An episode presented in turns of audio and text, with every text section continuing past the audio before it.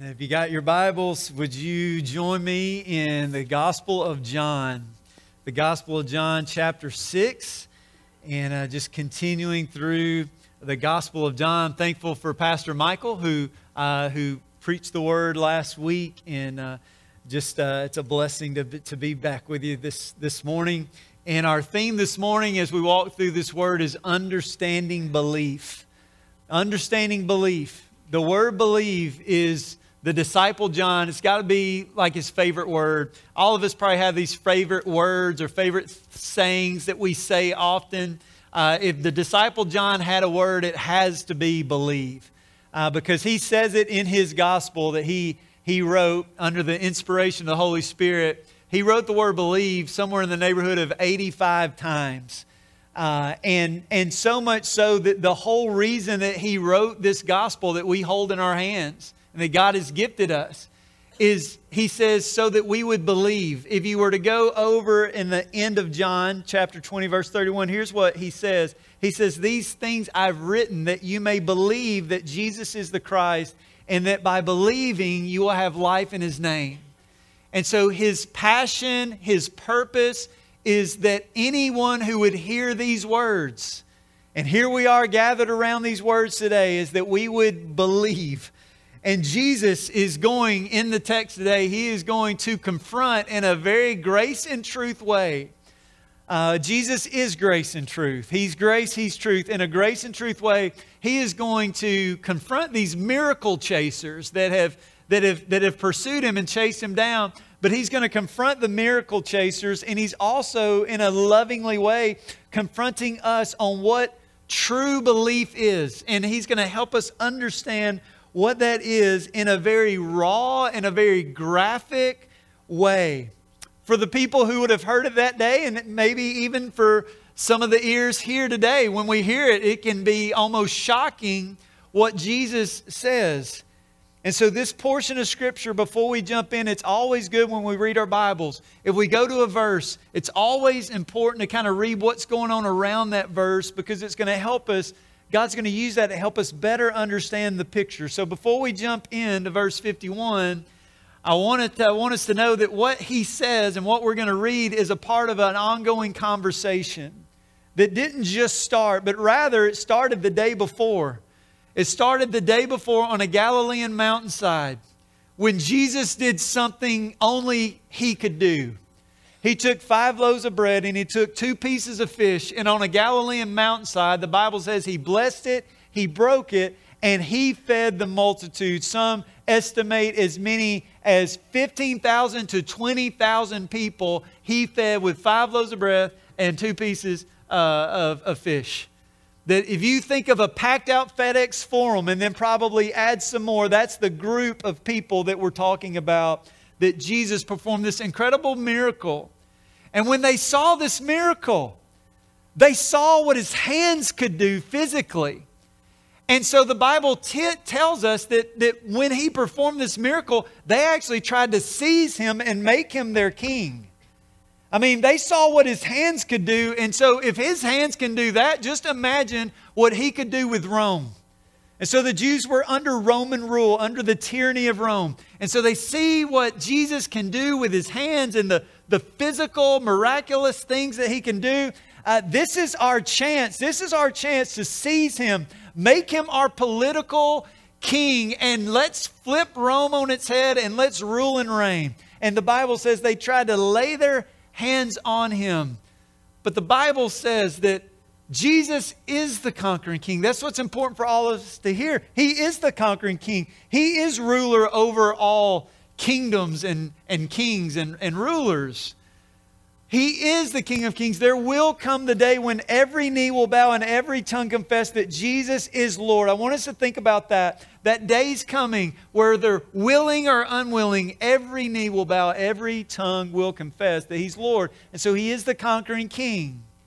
But before He reigns as the conquering King, and He is coming again and He will reign, He first came to be the suffering servant so it was not his time. And so he, he detached himself from the, the multitudes and he gathered his disciples and it was later in the evening, and the Bible tells us that he put the disciples in the boat, he made them get in the boat, and he pushed them off into the Sea of Galilee, telling them to meet him at Capernaum.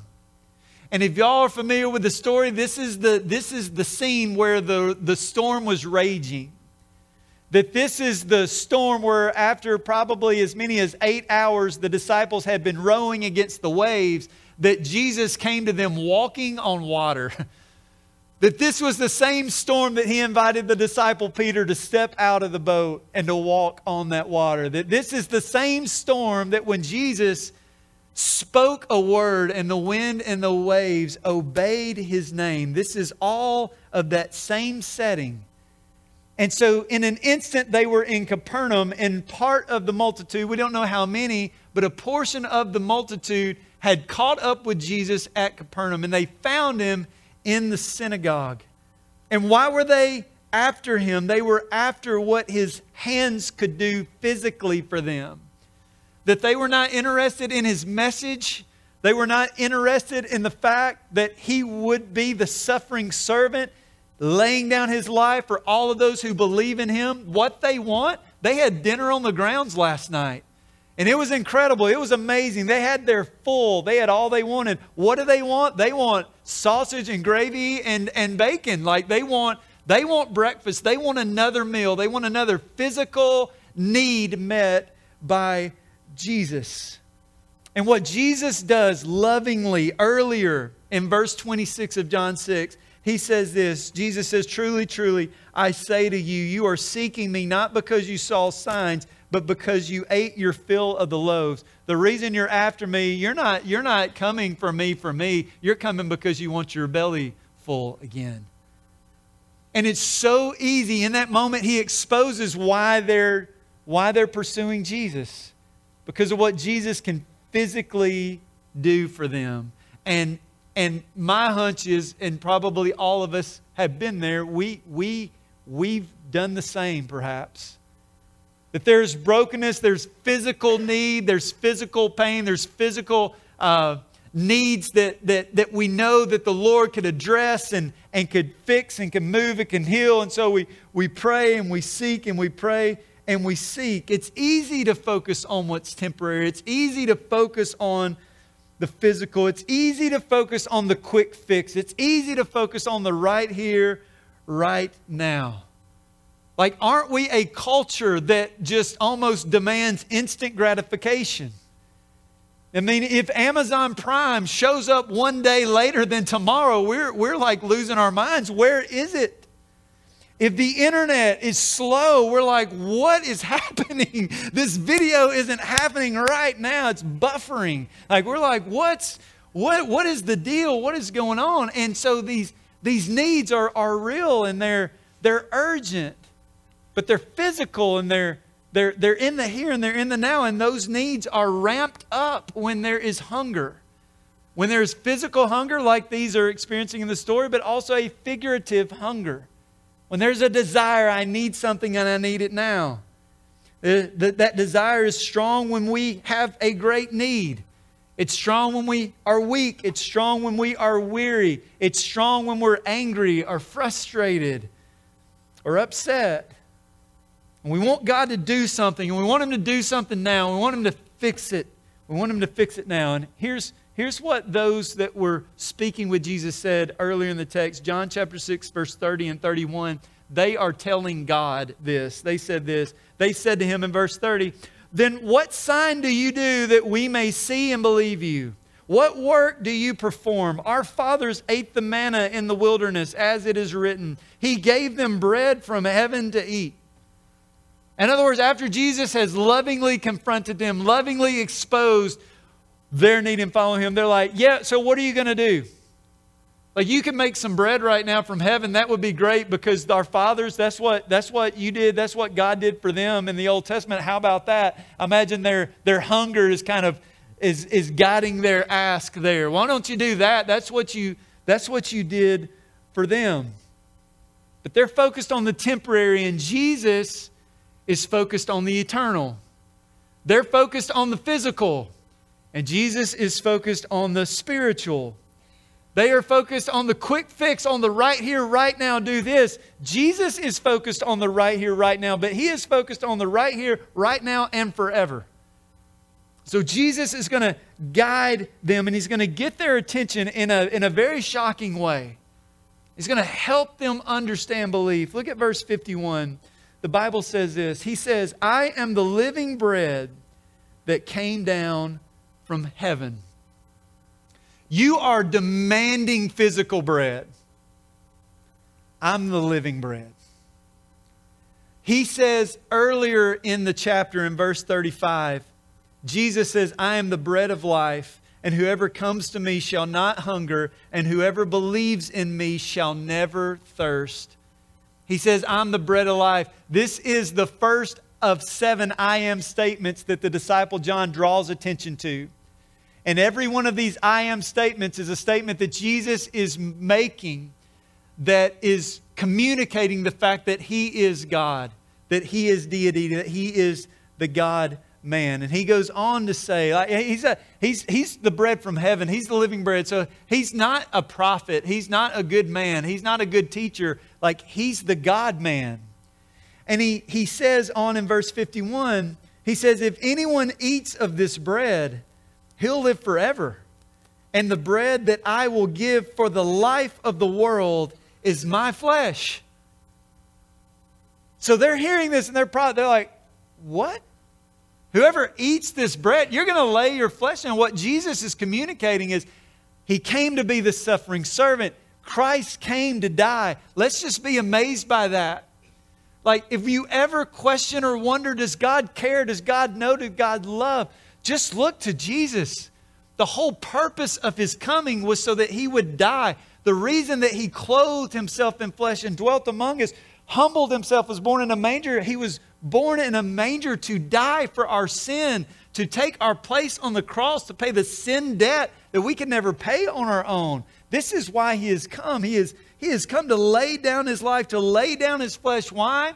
So that those who believe in him would have everlasting life, so that you and I would have everlasting life. That's why he that's why he came. And so in verse 52, the Jews were disputed. They disputed among themselves. They were arguing among themselves. They were disgruntled among themselves. They said, How can this man give us his flesh to eat? And I realized, like, we have the kiddos in our service this morning. It's like, what is Jesus saying when he says that?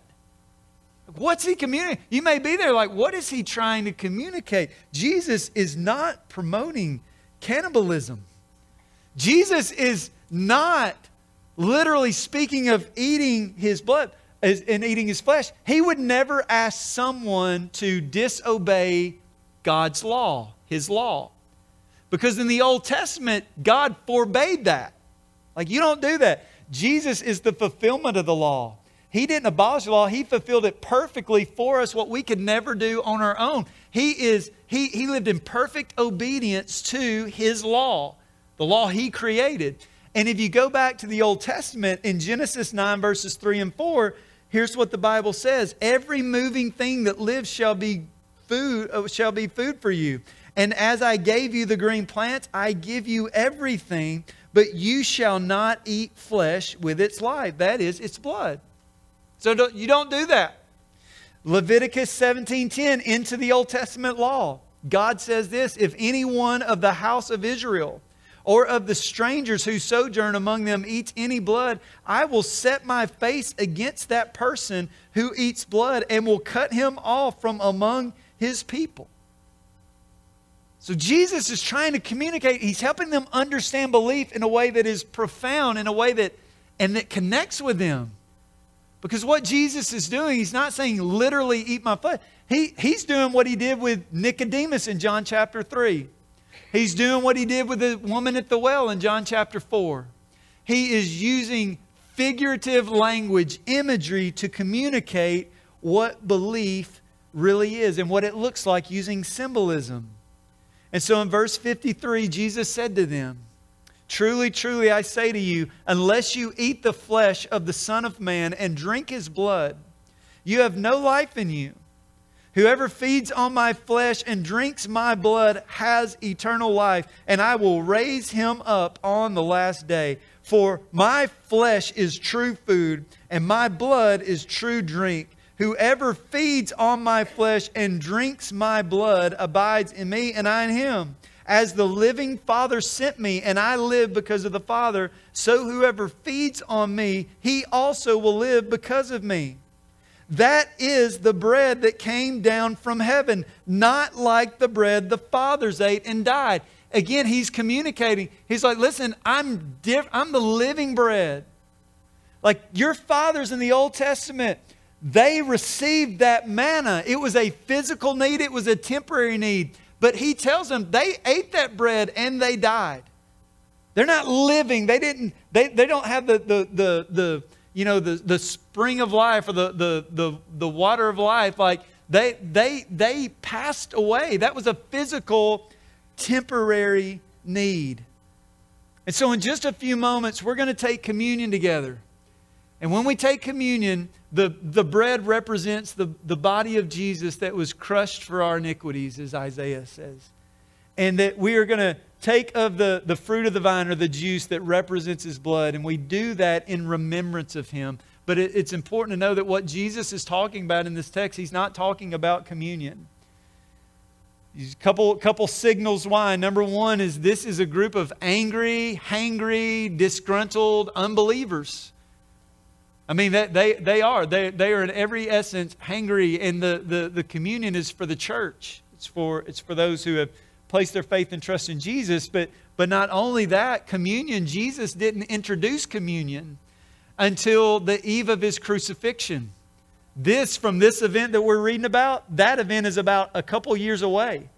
So that has Jesus hasn't even introduced that to his disciples yet.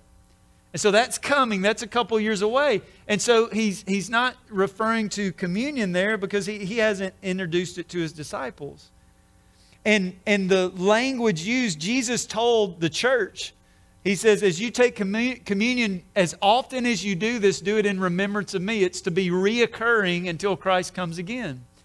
But the language, the original lingo in the Greek, if you dig in there, when it speaks of drink his blood, to eat his flesh, it is a once and for all action, not to ever happen again. So Jesus is not, he's not talking about communion. And this is a hard saying for them. Like, if you think about it, at the beginning of the John 6 on the mountainside, there are thousands upon thousands upon thousands of people.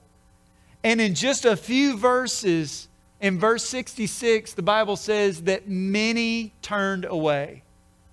That these were hard words that Jesus is saying, that many turned back and no longer followed him.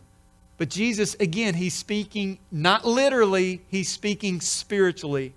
And he tells us that in verse 63. If we were to look ahead just a few verses, the Bible says this Jesus says, It is the Spirit who gives life, the flesh is no help at all. The words that I have spoken to you are spirit and life. They're spiritual words. So Jesus isn't saying break the Old Testament law.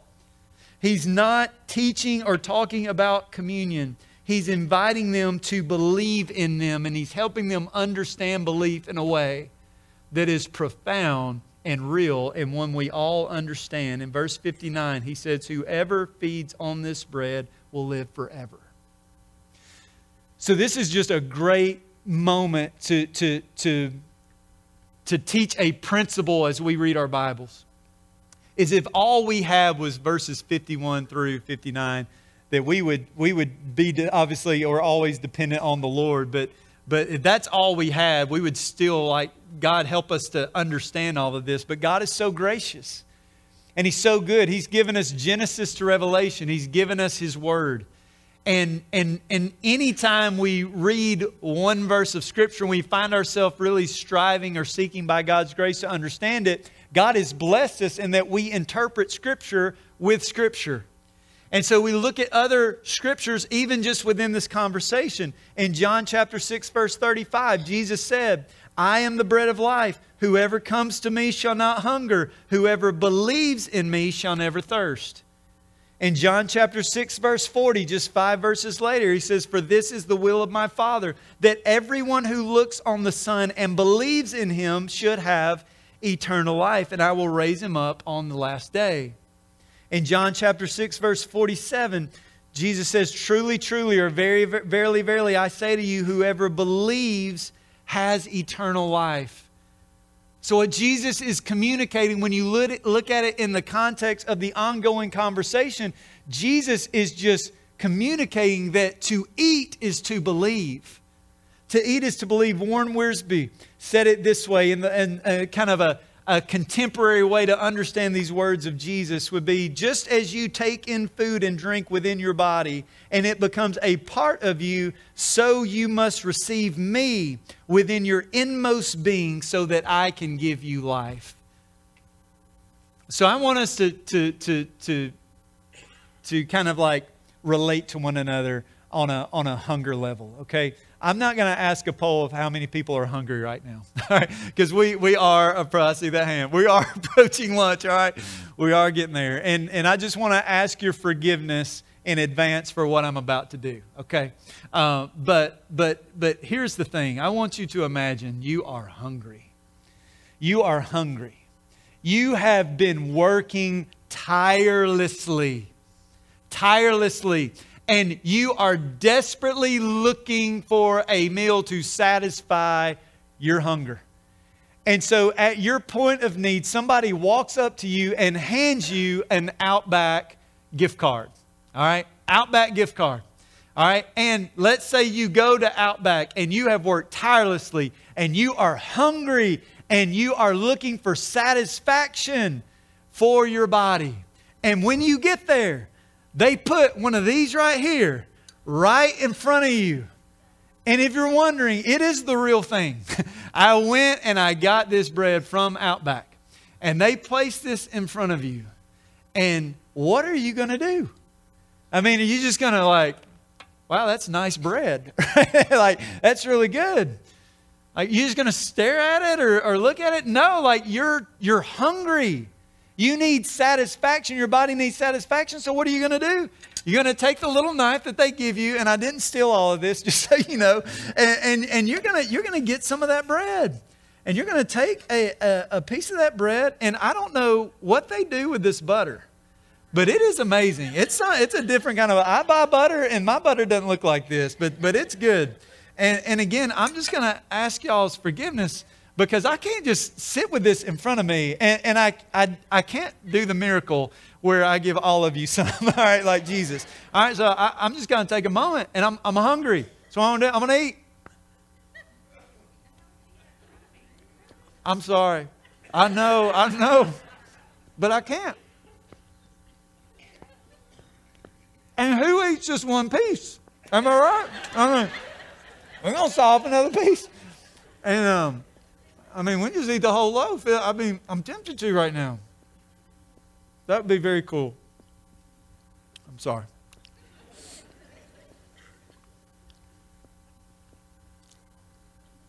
Y'all are like, can you believe he's doing that for us? I feel the love. But but here's the thing. Why do we eat it? Because our bodies are longing satisfaction. And when you eat something, to eat something is not to put it in your mouth, chew it, and spit it out. That's not eating. Eating is to take it into your inmost self. And what Jesus is saying is this you are looking for a physical, temporary, quick fix right here, right now, need to be met. But I have come. I am the bread of life. I am the bread that has come from heaven. And in me and believing me and me alone can you find soul satisfaction? Because we chase after so many things. How many of us have chased after a thing or a person thinking that thing or a person is going to satisfy the need, and it is not. And Jesus is communicating in His grace and in His love that He is the bread of life. And when you eat, when you believe in Him, you are internalizing the truth of who He is. You are placing your entire weight and your entire trust in Him and Him alone. You're putting all of your confidence in His death, burial, and glorious resurrection. You're placing your entire hope in Him, and He alone can satisfy. He alone can rescue you. And so it, has been said, like, even with the bread, I mean, thinking about eating isn't the same thing as eating. Knowing nutritional facts about this bread isn't the same thing as eating. Understanding how this food was processed in whatever factory it was made, that is not the same as eating. And the same is true as we talk about believing in Jesus. Is it thinking about Jesus is not the same as believing him? Knowing facts about Jesus is not the same as believing him. Understand what it looks like or how a person begins a relationship with Jesus isn't the same as believing. Rather, believing is placing your entire weight and trust and confidence and all of your hope in Christ and in Christ alone. And this is why David could say in Psalm 34, he said, Taste and see that the Lord is good.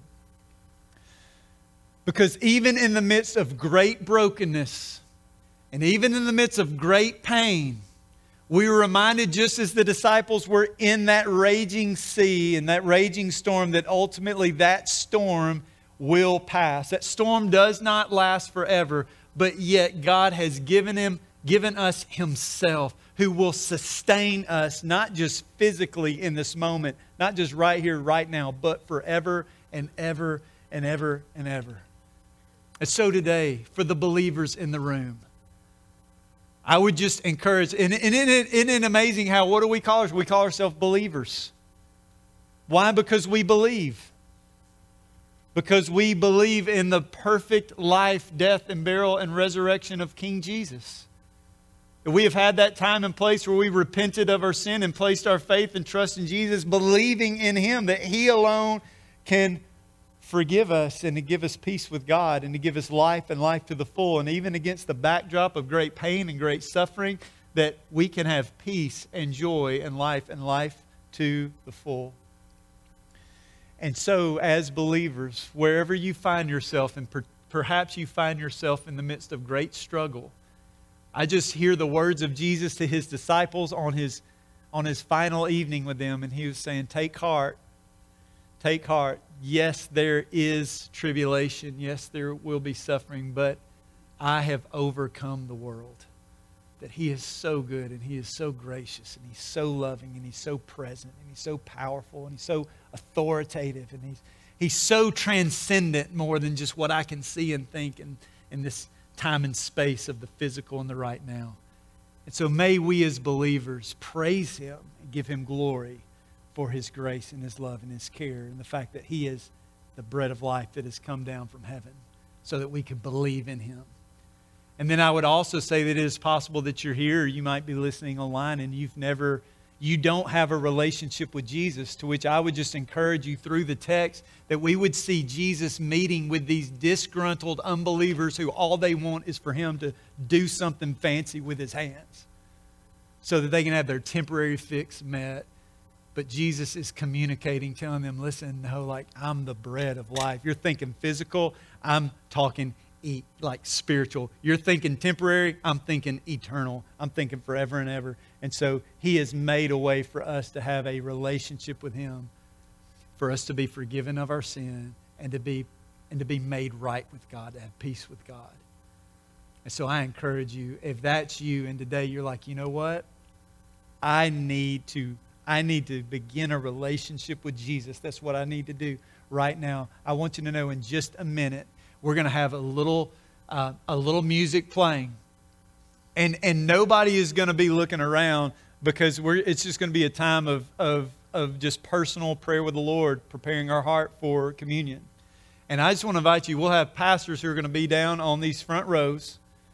And just know that we're going to be there and we're going to be sitting there. And in that moment, if you if you feel compelled and you want to begin that relationship with Jesus, I just heard just just come down, sit down beside us, and we would love to talk with you and pray with you over that. There's no, no better day and no greater moment than to make the greatest decision you'll ever make in your life. And then I would also say this is that as we prepare for communion, we are doing our, our, our, our closing a little bit different in that we won't be singing songs together. Uh, we won't be asking you to stand. You're welcome to stand if you want to, but we just want to provide space that you prepare your heart for taking communion. that this is a time where, where the word encourages us like this isn't just something you do by the seat of your pants or, or just flippantly, but rather we do so uh, intentionally and prayerfully and from a prepared heart. And so, all of those who have placed their faith and trust in Christ are, are, are, welcome to take communion. And so, and so, now what I would invite us to do is to, to do that, to, to prepare our hearts. And just as best as you can, at 1141 on Sunday afternoon, even though we're in a room full of people, that by God's grace, you would, you would just, by His grace, just, it's just you and the Lord. And just reflect on the fact that the bread, the living bread of heaven, has come down and has given us life. And to remember what He did for us on the cross through His sacrificial death and His resurrection. And so I invite you to pray. You can pray on your knees. You can pray sitting in your chair. You're welcome to come to the altar, but I would just encourage us all just taking a few minutes and preparing our hearts as we prepare for communion.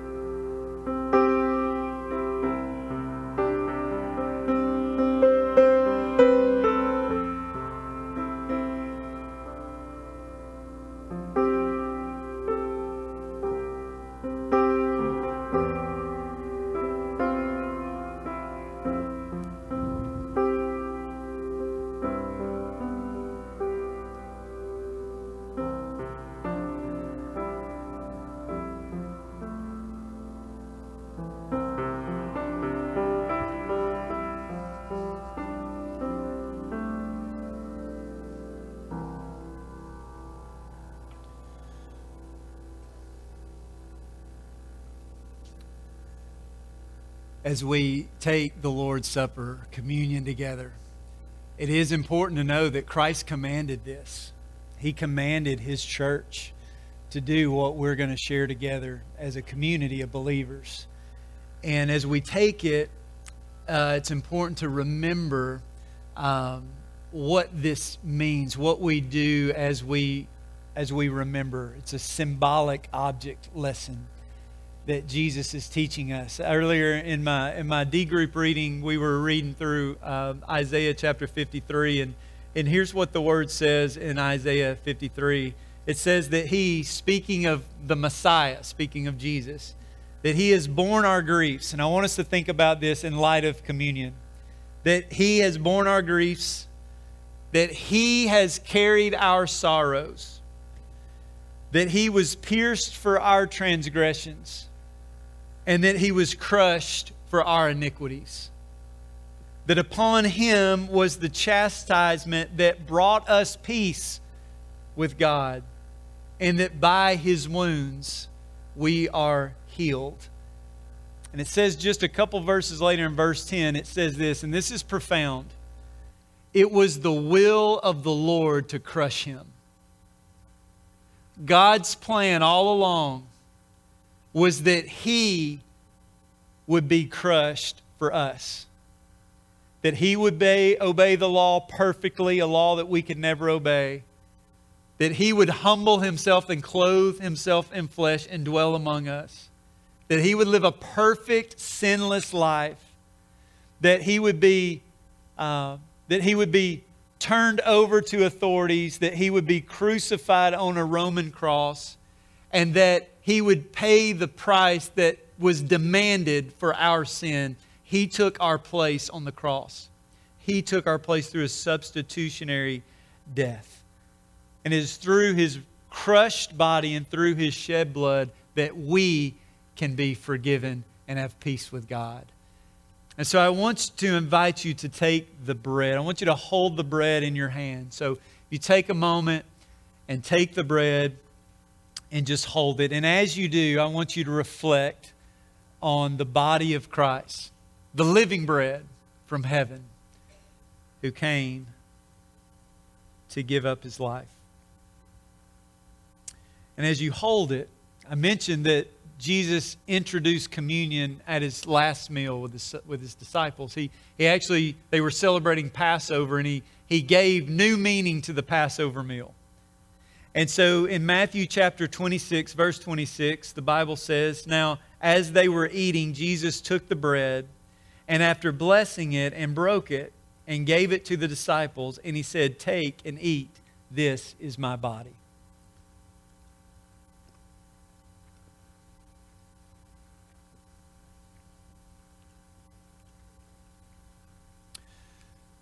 At this time, I invite you to take the juice.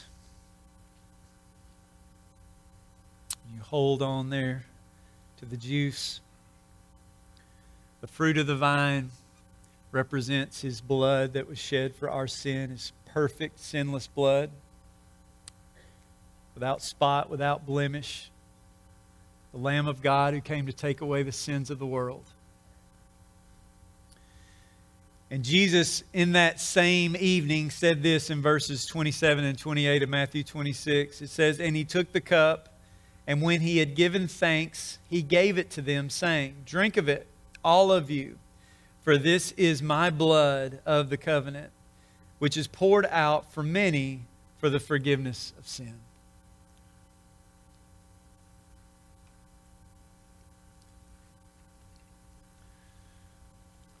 And Jesus said, As often as you do it, do it in remembrance of me. And we will continue to take the Lord's Supper in the days to come until Christ returns. And here's what amazes me. There's so much that amazes me about the Lord, specifically this last meal. But the Bible says this, and this is going to be our amen in just a moment. But the Bible says in Matthew 26, verse 30, it says, And when they had sung a hymn, that after the meal, after they had sung a hymn, they went out to the Mount of Olives. So I want us to think about this. Jesus knows what is about to happen. He understands the betrayal that has been set in motion. He understands that as he goes through the or to the Mount of Olives and to what's known as the Garden of Gethsemane, the place of crushing, that this will be the place where literally a mob of uh, Roman officials and the Jewish leaders are going to come and they're going to arrest him. And what's going to set in motion essentially a kangaroo court after kangaroo court after kangaroo court, ultimately ending with him being condemned to be crucified on a cross for our sin. And here's what's amazing He knows all of this is coming. He knows that the will of the Father is about to be completed, and he sings a song with his followers. That's amazing. He sings a song. And so we're going to sing a song together. And this is going to be our amen. So I'm going to invite you to stand with me. And uh, we sing, this is called the doxology. And uh, so David James is going to come and he's going to lead us. And I just want to say uh, what a blessing it's been to be here together with you, to worship together, to sing together, to share life together, to open his word together, to share communion together. Uh, and now uh, that this is our amen together. I love you, church. Sing with me. Praise God from whom all blessings flow. Praise Him, all creatures here below. Praise Him above, ye heavenly Praise Father, Son, and Holy Ghost. Amen. Amen. Church, you're dismissed.